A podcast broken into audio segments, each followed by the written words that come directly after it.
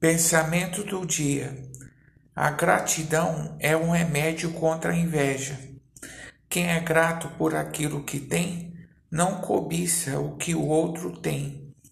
Para tanto, sempre traga à memória a graça de Deus, pois sem ela você não teria chegado até aqui.